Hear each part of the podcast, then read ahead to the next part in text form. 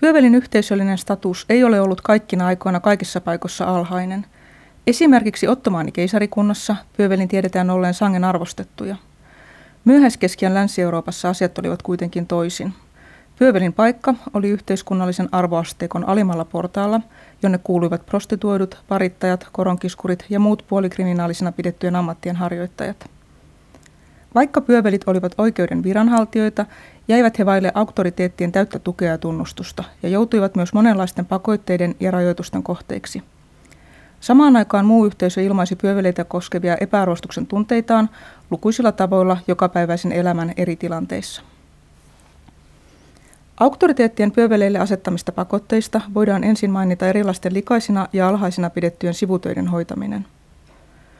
Pyövelille sälytettiin monissa paikoissa tehtäviä, joita pidettiin ala-arvoisina ja saastuttavina ja joista kaikki yhteisön kunnialliset jäsenet kieltäytyivät. Tällaisia olivat esimerkiksi julkisten käymälöiden tyhjentäminen ja katujen siivoaminen. Myös eläinten raatojen hautaaminen lankesi usein juuri pyövelille. Pyöveli sai pitää eläinten nahat itsellään. Monissa paikoissa virallisen pyövelin tehtäviin kuului kulkukoirien ja kaupunkien kaduilla vapaana juoksentelevien sikojen kiinniottaminen. Pariisissa pyövelin tuli toimittaa sijat Notre Damen aukion laidella sijaitsevaan Hotel Dieuhön, eli kaupungin pääsairaalaan. Pyöveli sai palkkioksi viisi souta tai sijan pään, ellei eläimen omistaja suostunut maksamaan hänelle tuota summaa. Myös uuden ajan Turussa virallisen pyövelin tehtäviin kuului karkulaissikojen pyydystäminen. Prostituoitujen valvominen kuului niin ikään niihin alhaisina pidettyihin tehtäviin, jotka monissa keskiaikaisissa kaupungeissa määrättiin pyövelin osalle. Amiensin kaupungin pyöveli Pierre Felipard hoiti tätä tehtävää 1400-luvulla. Korvaukseksi hän sai neljän denirin viikkomaksun. Felipardin tehtävänä oli huolehtia siitä, että ilotytöt eivät poistuneet omalta kadultaan. Joissain paikoissa ilotalojen isännät rekrytoitiin pyöveleiden joukosta.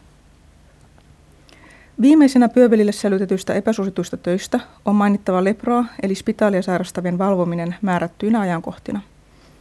Pyövelin tehtävänä oli valvoa pyhien päivänä, että spitaalisten kulkuen matkasi kaupungin katujen lävitse hyvässä järjestyksessä.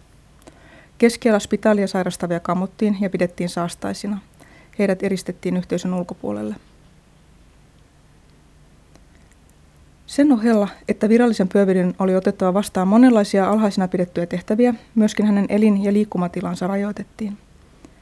Yleisenä tapana oli määrätä pyöveli asumaan erillään kunniallisista kansalaisista. Joskus pyöveli joutui asumaan kokonaan kaupungin muurien ulkopuolella. Tavallisesti pyövelin asumus sijaitsi kaupungin huonomaineisessa korttelissa, esimerkiksi samalla kadulla ilotyttöjen kanssa. Joskus pyöveli asui teloituspaikan tai vankilan vieressä. Pyövelin asuinpaikan määrittely oli tavallinen käytäntö kaikkialla Länsi-Euroopassa. Monissa paikoissa pyövelin liikkumatilaa koskevat rajoitukset ulottuivat myös kirkkoon ja tavernaan asti. Kirkossa pyövelin paikka oli viimeisessä rivissä. Viinituvassa pyöveli sai istua vain tietyssä pöydässä. Oli tavallista, että vain yksi taverna kussakin kaupungissa huoli pyövelin asiakkaakseen. Joskus pyövelin annos tarjottiin suoraan kadulle – Toisissa paikoissa Pyövelille oli varattu tietty pöytä, jossa hän oli aina nautittava juomansa. Pyövelin juomaastia saatettiin rikkoa jälkeenpäin, koska sen katsottiin saastuneen ja tulleen käyttökelvottomaksi. Yleisenä tapana oli, että kaupungin auktoriteetit määrittelivät asun, jota virallisen pyövelin tuli vakituisesti kantaa asemansa tunnusmerkkinä. Pyövelin vaatepartta koskevia määräyksiä tunnetaan jo 1200-luvulta asti. Keskiän lopulla ei ollut olemassa mitään yhtään tiettyä virallisen pyövelin asua, vaan pikemmin eräitä tyypillisiä vaatetuksellisia elementtejä, jotka auttoivat muita ihmisiä tunnistamaan ja havaitsemaan pyövelin jo kaukaa. Olennaisia piirteitä olivat asun kuviointi ja väri. Pyövelin asu oli usein raidallinen tai niin kutsuttu partiasu, joka tarkoitti vertikaalisesti kahteen värikenttään jaettua vaatetta. Erittäin kirkkaat värit, kirkaspunainen ja keltainen, olivat myös tavallisia pyövelin asussa. Värit kuitenkin vaihtelivat paikasta riippuen. Amiäänin kaupungissa Pövelin oli käytettävä 1400-luvun puolesta välistä lähtien kaksiväristä asua, jonka värit muuttuivat kausittain. Puoliksi keltainen ja puoliksi sininen, vihreä ja punainen tai punainen ja musta.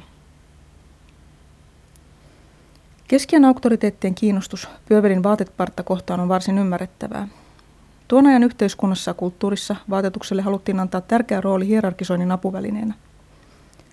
1200-luvulta lähtien pyrittiin siihen, että puvun tai jonkin vaatekappaleen mallin, kuvioinnin ja värin kautta voitaisiin tunnistaa kunkin yksilön ja ryhmän yhteiskunnallinen asema. Vaatetuksen käyttö luokittelun apuvälineenä onnistui kuitenkin vain epätäydellisesti. Muita kuin yhteiskunnan paarioita ei onnistuttu pakottamaan käyttämään määrätyn värisiä vaatekappaleita, eikä myöskään täysin pidättäytymään raidallisten vaatteiden käytöstä. Pyöveli määrättiin erottuvan asun ohella käyttämään tavallisesti myös ammattimerkkiä tunnistamisen helpottamiseksi. Merkki ommeltiin päällysvaatteen hihaan tai selkämykseen. Pyövelin merkkiin oli kuvattu esimerkiksi miekkaa pitelevä käsi. Miekka symboloi oikeuden toimeenpanovaltaa. Se oli myös aseiden käyttöön liittyvien ammattien yleinen tunnus. Toisinaan Pövelin ammattimerkkiin kuvattiin hirsipuu ja tikkaat, yhteisöllisen oikeuden tavalliset symbolit. Keskiajalla niiden huonomaineisten tai vaarallisten henkilöiden joukkoon, jotka haluttiin erotella muusta yhteisöstä erityisillä merkeillä, kuuluivat pyövelien ohella esimerkiksi prostituoidut, kerettiläiset, muslimit ja juutalaiset. Virallisen pyövelin elämän tekivät hankalaksi paitsi auktoriteettien asettamat rajoitukset ja määräykset, myös muun yhteisön osoittama inho, kammo ja vihamielisyys. Tavallinen kansa ilmaisi vastenmielisyyttään ensinnäkin karttamalla tarkasti pyövelin kosketusta sekä kaikkia hänen käsittelemiään esineitä, erityisesti rahaa. Kansa kaihtoi myös pyövelin seuraa yleensä sekä kaikkia tämän henkilön yhdistettäviä paikkoja, eritoten vakituista teloituspaikkaa. Teloituspaikkaa pidettiin saastuneena tuomittujen lahoamisen sekä pyövelin läsnäolon vuoksi. Se oli kaikista mahdollisista paikoista vaarallisina pelätyin. Keskellä se yhdistettiin myös demonisiin ilmiöihin ja aaveisiin. Kaupungin virallista pyöveliä kohtaan tunnettu vastenmielisyys kohdistui hänen itsensä ohella koko hänen perheeseensä. Pyövelin pojaksi syntyneiden oli vaikea löytää mitään muuta työtä itselleen. He olivat syntymästään asti tuomitut päätymään isänsä ammattiin. Pyövelin jälkeläisten oli myös hankala löytää puolisoa muiden kuin kaltaistensa parista. Juuri se seikka, että yhteisöllinen eristäminen kohdistui Pyövelin ohella koko hänen perheeseensä, oli pääsyy siihen, että jo varhain alkoi muodostua Pyöveli-dynastioita, joista eräistä tuli harvinaisen pitkäikäisiä. Keskiajalla Pyövelin ammatin harjoittaja joutui kohtaamaan jokapäiväisessä elämässään kaihtamisen ja sosiaalisen eristämisen ohella myös pilkkaa ja fyysistä ahdistelua. Pyövelit saivat tavallisesti kuulla nimittelyä ja herjauksia, missä ikinä liikkuivatkin. Kansankeskuudessa käytössä oli hyvin laaja kirjo monimerkityksisiä Pyövelin liikanimiä. Kyse oli yleiseurooppalaisesta ilmiöstä. Runsaan liikanimien ja kiertoilmausten käytön tehtävänä on ollut kautta aikojen tehdä uhkaavaksi ja epämiellyttäväksi koetut asiat vähemmän pelottaviksi ja helpommiksi käsitellä.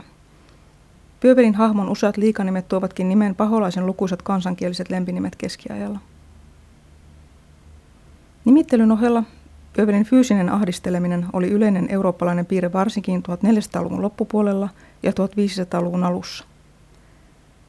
Kaikkein eniten uhalle alttiina Pyöveli oli työtään hoitaessaan. Julkiset rangaistusnäytökset olivat tilaisuuksia, joissa valitsi usein erittäin jännittynyt ja kireä ilmapiiri ja tunteet keristyivät helposti äärimmilleen. Varsinkin Pyövelin rangaistusnäytöksissä tekemät virheet olivat omiaan toimimaan kimokkeena katsojen aggressiiviselle käyttäytymiselle. Keskiän lopulta tunnetaan runsaasti tapauksia eri puolilta Eurooppaa, jossa Pyöveli joutui epäonnistuneen teloituksen seurauksena raivostuneiden katsojen takaajamaksi ja surmaamaksi. Esimerkiksi Pariisin pyöveli Florent Bazar joutui kansan vihanilmausten kohteeksi epäonnistuneen teloituksen jälkeen ensimmäinen huhtikuuta 1516. Katsojat heittelivät häntä kivillä ja Floranin oli paettava hallien häpeäpalun alla olevan asumuksensa. Sinne hän myös menehtyi myöhemmin, kun takaajat sytyttivät sen palaamaan. Uudeksi pyöveliksi nimetty mestari Rotillon hirtti sitten yhden takaajaista. Pyöveleihin kohdistuneet hyökkäykset harvenivat uuden ajan alun jälkeen, mutta niitä sattui kuitenkin edelleenkin aina 1800-luvun alkupuolelle asti. Ymmärtääkseen myöhäiskeskiän ihmisten voimakkaita vihareaktioita on huomattava, että tuohon aikaan mitä tahansa teloitusnäytöksessä sattunutta poikkeamaa hirttoköyden katkeamista rajuun ukonilmaan voitiin pitää jumalallisen tyytymättömyyden merkkinä. Niin kutsuttu pelastusihme olikin itse asiassa hyvin tavallinen teema keskeän pyhimystarinoissa, kirjallisuudessa ja kuvataiteessa. Tarinoissa jokin pyhimys pelasti hirtetyn kuolemalta, esimerkiksi kannattelemalla tätä jaloista. Toisissa versioissa pyhimys saa rukouksen avulla aikaiseksi köyden katkeamisen. Näissä pelastusihmeitä koskevissa uskomuksissa oli yksi tärkeä syy pyöveleiden ahdisteluun keskiään lopulla. Pyövelin ammatin harjoittajan kohdistuneen vihamielisyyden ja vastenmielisyyden tärkeänä taustatekijänä olivat myös pyövelin väkivallan alhaisuuteen liittyvät katsomukset. Pyöveli surmasi uhrinsa, joiden joukossa myös naisia, rahasta ja lisäksi epätasavairoisessa kamppailussa, mikä oli vakavassa ristiriidassa vanhojen kunniakäsitysten kanssa. Palaan tähän aiheeseen vielä myöhemmin. Fyysisen voiman käyttöä koskeneet vanhat kunniakäsitykset selittävät pyövelin halveksuntaa, mutta eivät pelkoa ja kammoa. Nämä tunteet pohjasivat puolestaan ihmisvertaa kuolleita koskeviin uskomuksiin ja pelkoihin, jotka liittyivät pyövelin ohella jossain määrin myös muihin sellaisiin ammattilaisiin, jotka joutuivat työnsä vuoksi käsittelemään verta tai kuolleita ruumiita. Tarkoitan esimerkiksi teurastajia, kirurgeja ja partureita. Keskiän käsitysten mukaan kontakti kuolleen ihmisruumiin ja veren kanssa sisälsi vakavan saastumisen vaaran. Erityisen vaarallisia voimia sisälsivät suurten syntisten ruumiit ja kehonnesteet sekä heidän kuolemansa liittyneet välineet. Niitä voitiin käyttää aineksina maagisiin rohtoihin ja lääkeaineisiin sekä hyviin että pahoihin tarkoituksiin. Vaikka pyövelin kontaktia kosketusta pelättiin ja kartettiin, sen ajateltiin kuitenkin voivan olla eräissä tapauksissa hyvää tekevä ja voivan saada aikaan tiettyjen sairauksien paranemisen. Kyse oli samantapaiseesta uskomuksesta kuin Ranskan ja Englannin kuninkaiden kohdalla, jotka olivat kuuluisia kyvystään parantaa risatautia käsillään koskettamalla. Niinpä tavallinen köyhä kansa saattoikin kääntyä kaikista kammostaan ja vastenmielisyydestään huolimatta pyöveleiden puolen eräissä terveysongelmissaan. Tiedetään, että uuden ajan alussa pyövelit harjoittivat sivutoimista puoskarointia eräissä Euroopan kolkissa, esimerkiksi Flanderissa, Hollannissa ja Saksassa. Pyöveleiden ajateltiin ammattinsa vuoksi olevan erityisen taitavia luiden paikoilleen asettajia. Eräs osatekijä, joka selittää pyöveleiden herättämää kammoa ja epäluuloisuutta keskiöllä, löytyy uskomuksista, jotka koskivat tämän ammatin harjoittajan yliluonnollisia kykyjä. Kerrottiin pyöveleistä, jotka olivat suorittaneet mahdottomia tekoja, kuten lyönneet pään poikki niin nopeasti, että se jäi harteille vain pienen verinoron pursuessa haavasta, tai mestanneet valtaisan määrän ihmisiä hyvin lyhyessä ajassa.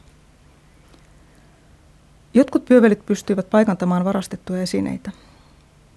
Myös pyövelin välineet käyttäytyivät huolestuttavalla tavalla. Uskottiin, että miekka kalisi pyövelin talossa aina kun joku tuomittiin kuolemaan. Se, että pyövelit kykenivät polttamaan noitia vahingoittumatta itse, antoi myös syytä olettaa, että heillä itsellään oli oltava jonkinlaisia maagisia tai suojaavia voimia.